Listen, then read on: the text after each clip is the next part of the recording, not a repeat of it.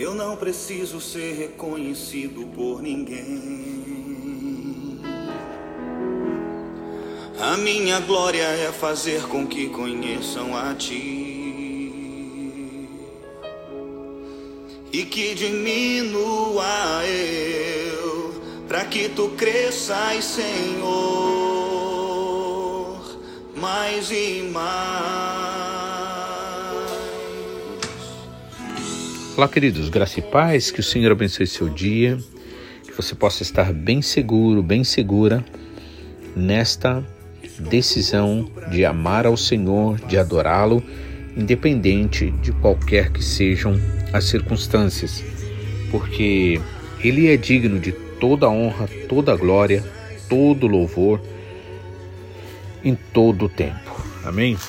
Eu gostaria de estar meditando com vocês hoje é, Josué, capítulo 24. Na verdade, a leitura a partir do versículo 13, né?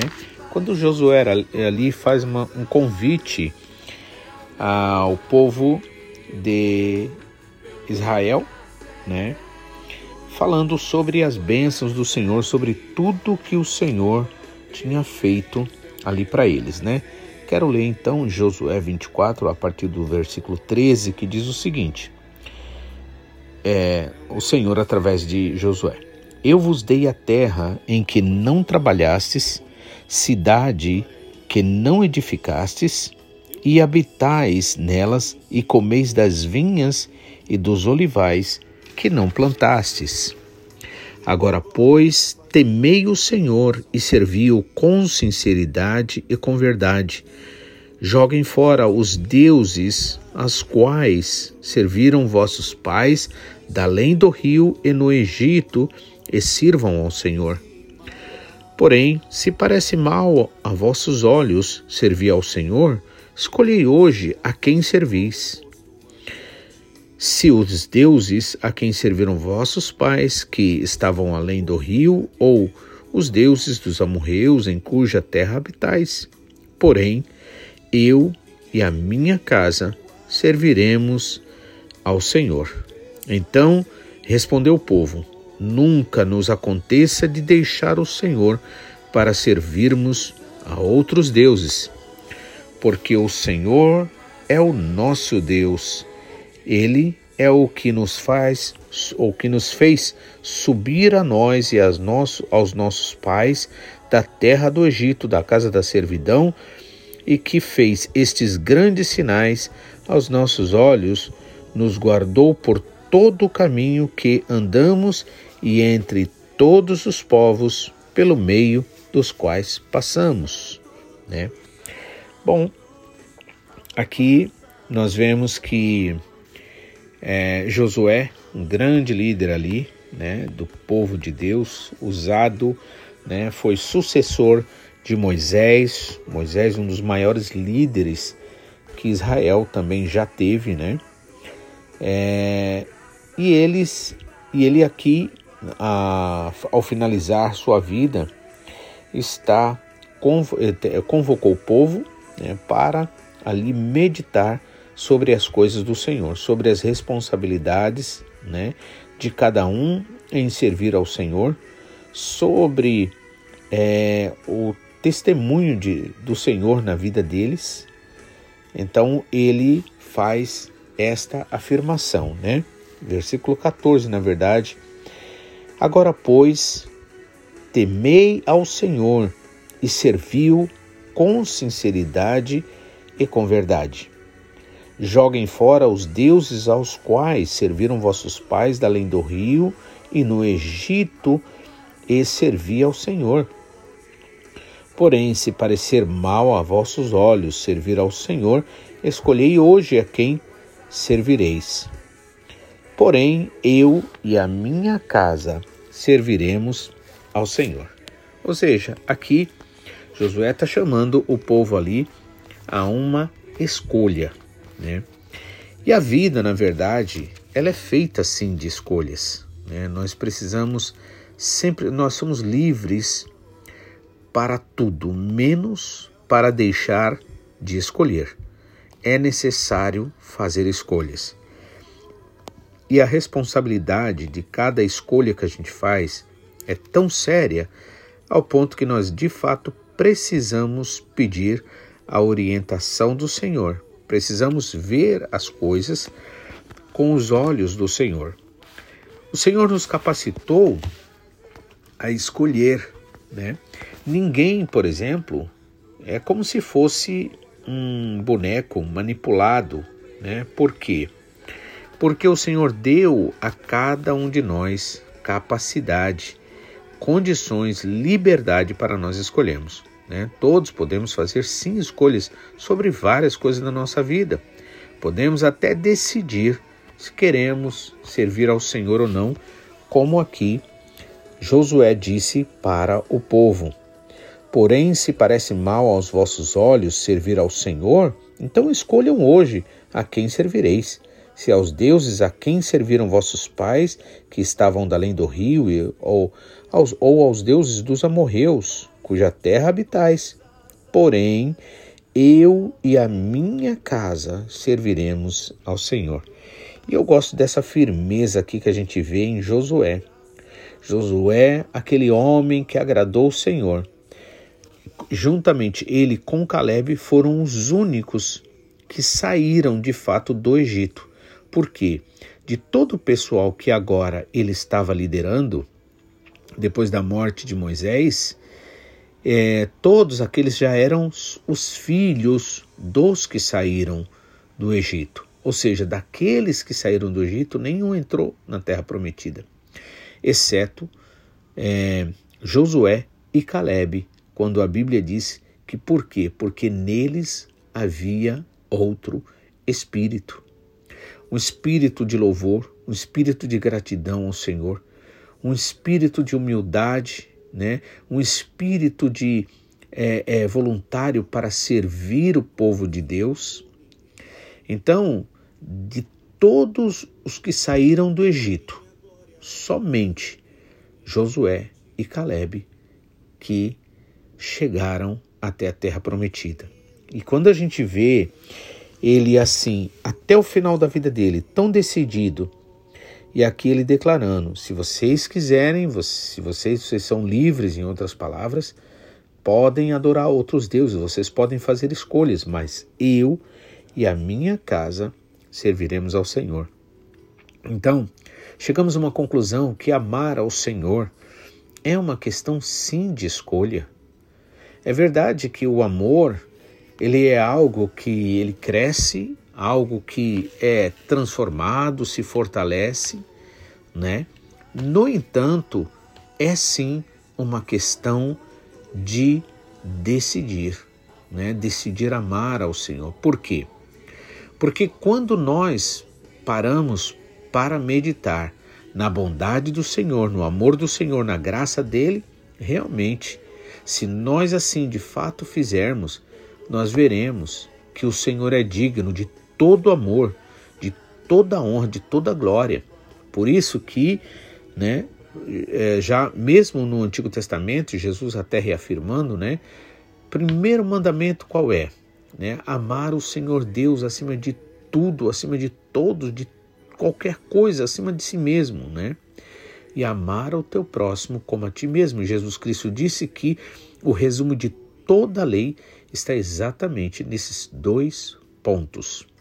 Claro que, embora diga é, mandamento, mas com certeza é impossível a gente amar por uma questão de obrigação o amor, na verdade, para ele acontecer, ele tem que passar pelas vias do respeito, pelas vias da liberdade, né, que cada um tem, do direito que cada um tem de dizer sim ou não, porque o Senhor com certeza não quer nada forçado. Ele não obriga a ninguém a amá-lo nem segui-lo, né? Porque isso não seria sincero. Então, a Bíblia mesmo diz também que é possível resistir ao Espírito Santo. Tanto é que o apóstolo Paulo nos dá aconselhamento do tipo: não extingais o Espírito Santo, não entristeçais o Espírito Santo, não, é, não resistir ao Espírito Santo. A Bíblia mostra fatos de pessoas resistindo ao Espírito Santo. E por que isso? Porque, na verdade, uma pessoa que assim faz é porque ela está nas trevas, ela está na, na escuridão, né? está com seu coração endurecido. Por isso que Jesus falou que, por exemplo, se alguém crê em mim, ainda que esteja morto, viverá. O que, que significa nesse caso morto? Não está se falando morto físico, está se falando daquele que perdeu a fé, daquele que perdeu o amor, daquele que teve o seu coração esfriado, né?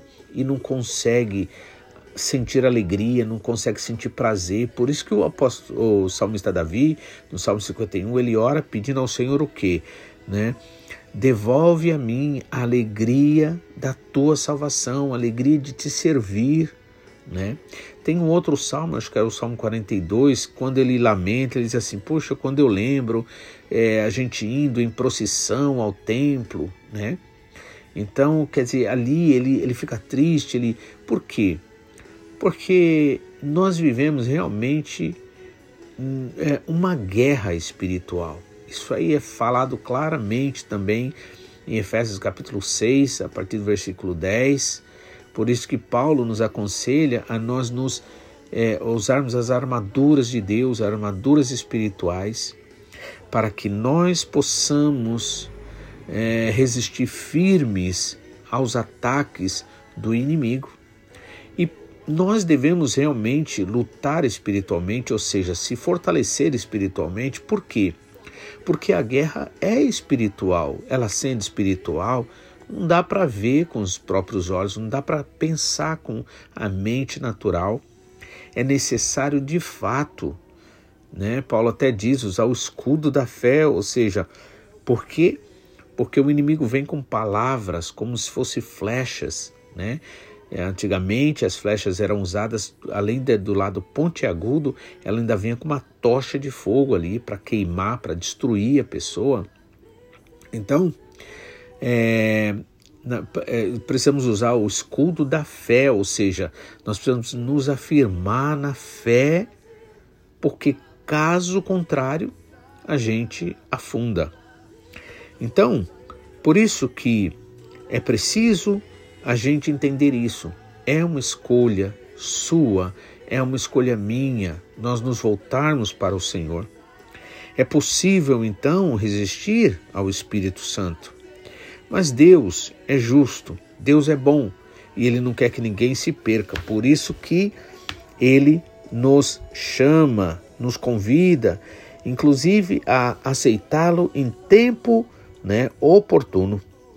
Então nós escolhemos que vamos fazer, mas um dia teremos que enfrentar né, a realidade sobre as nossas escolhas. Para aqueles que aceitaram o Senhor Jesus, entregaram sua vida ao Senhor Jesus, creram no seu sacrifício, esses vão enfrentar o tribunal de Cristo, que não se trata de condenação, mas aqueles que resistiram, que não aceitaram o Senhor Jesus, que preferiram viver dentro das suas escolhas humanas, carnais, terrenas, né? O que vai acontecer?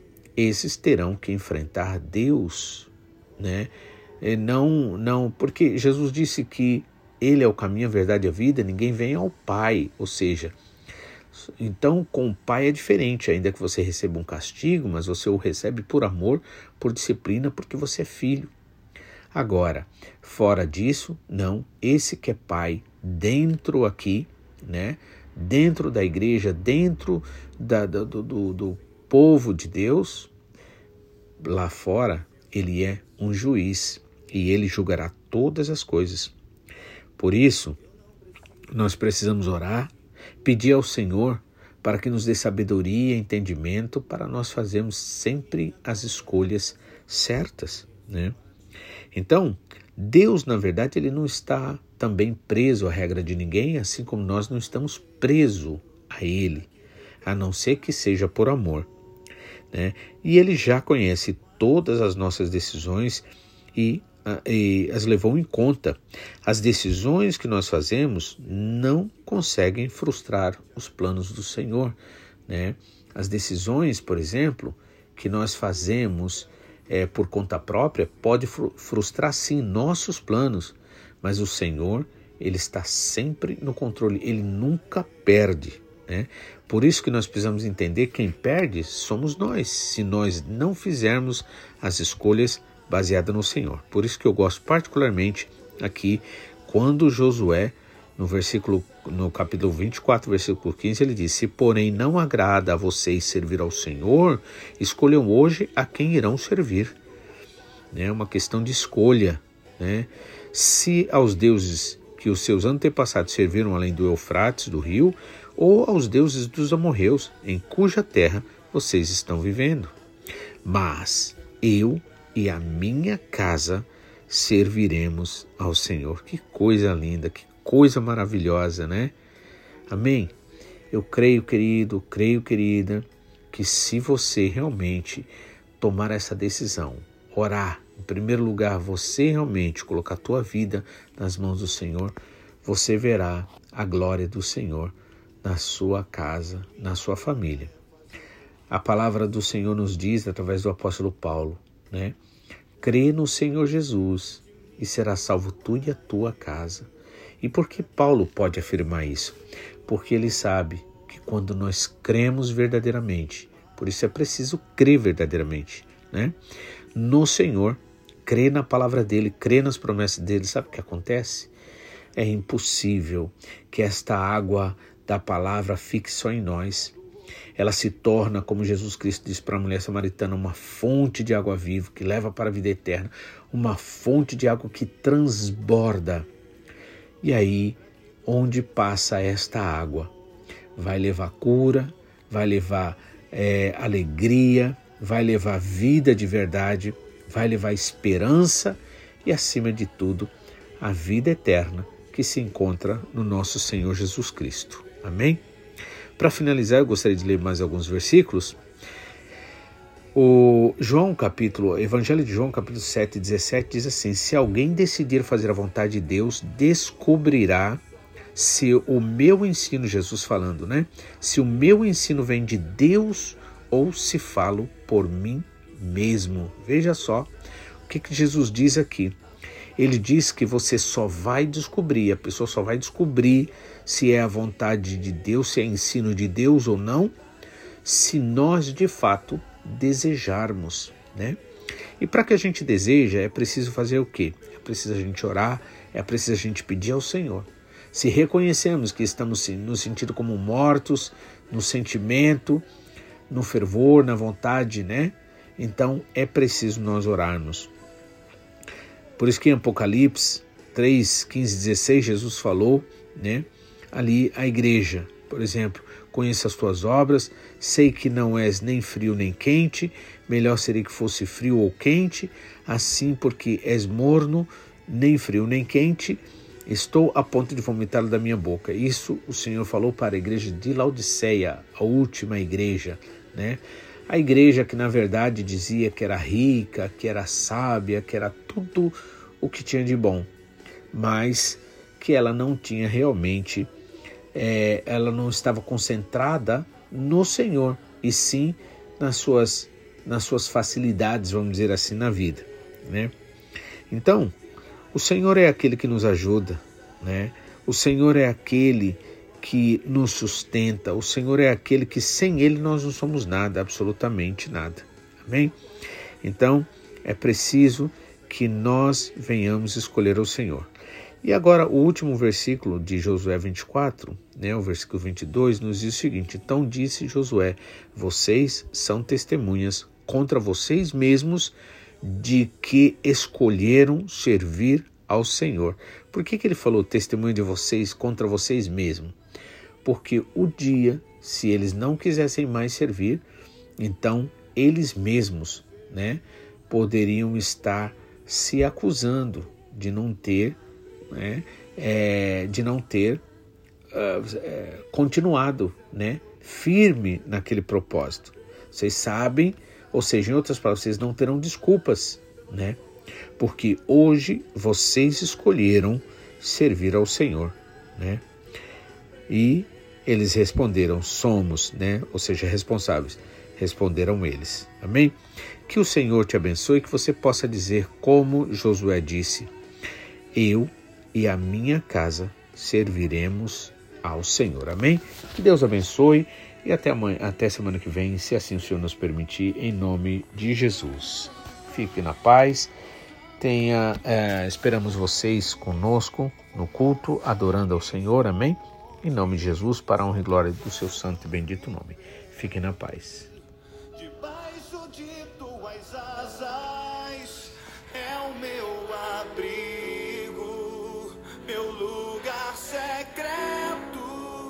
Só tua graça me basta e tua presença é o meu prazer.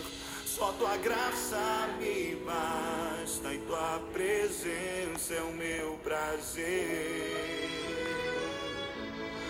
Oh, oh. oh.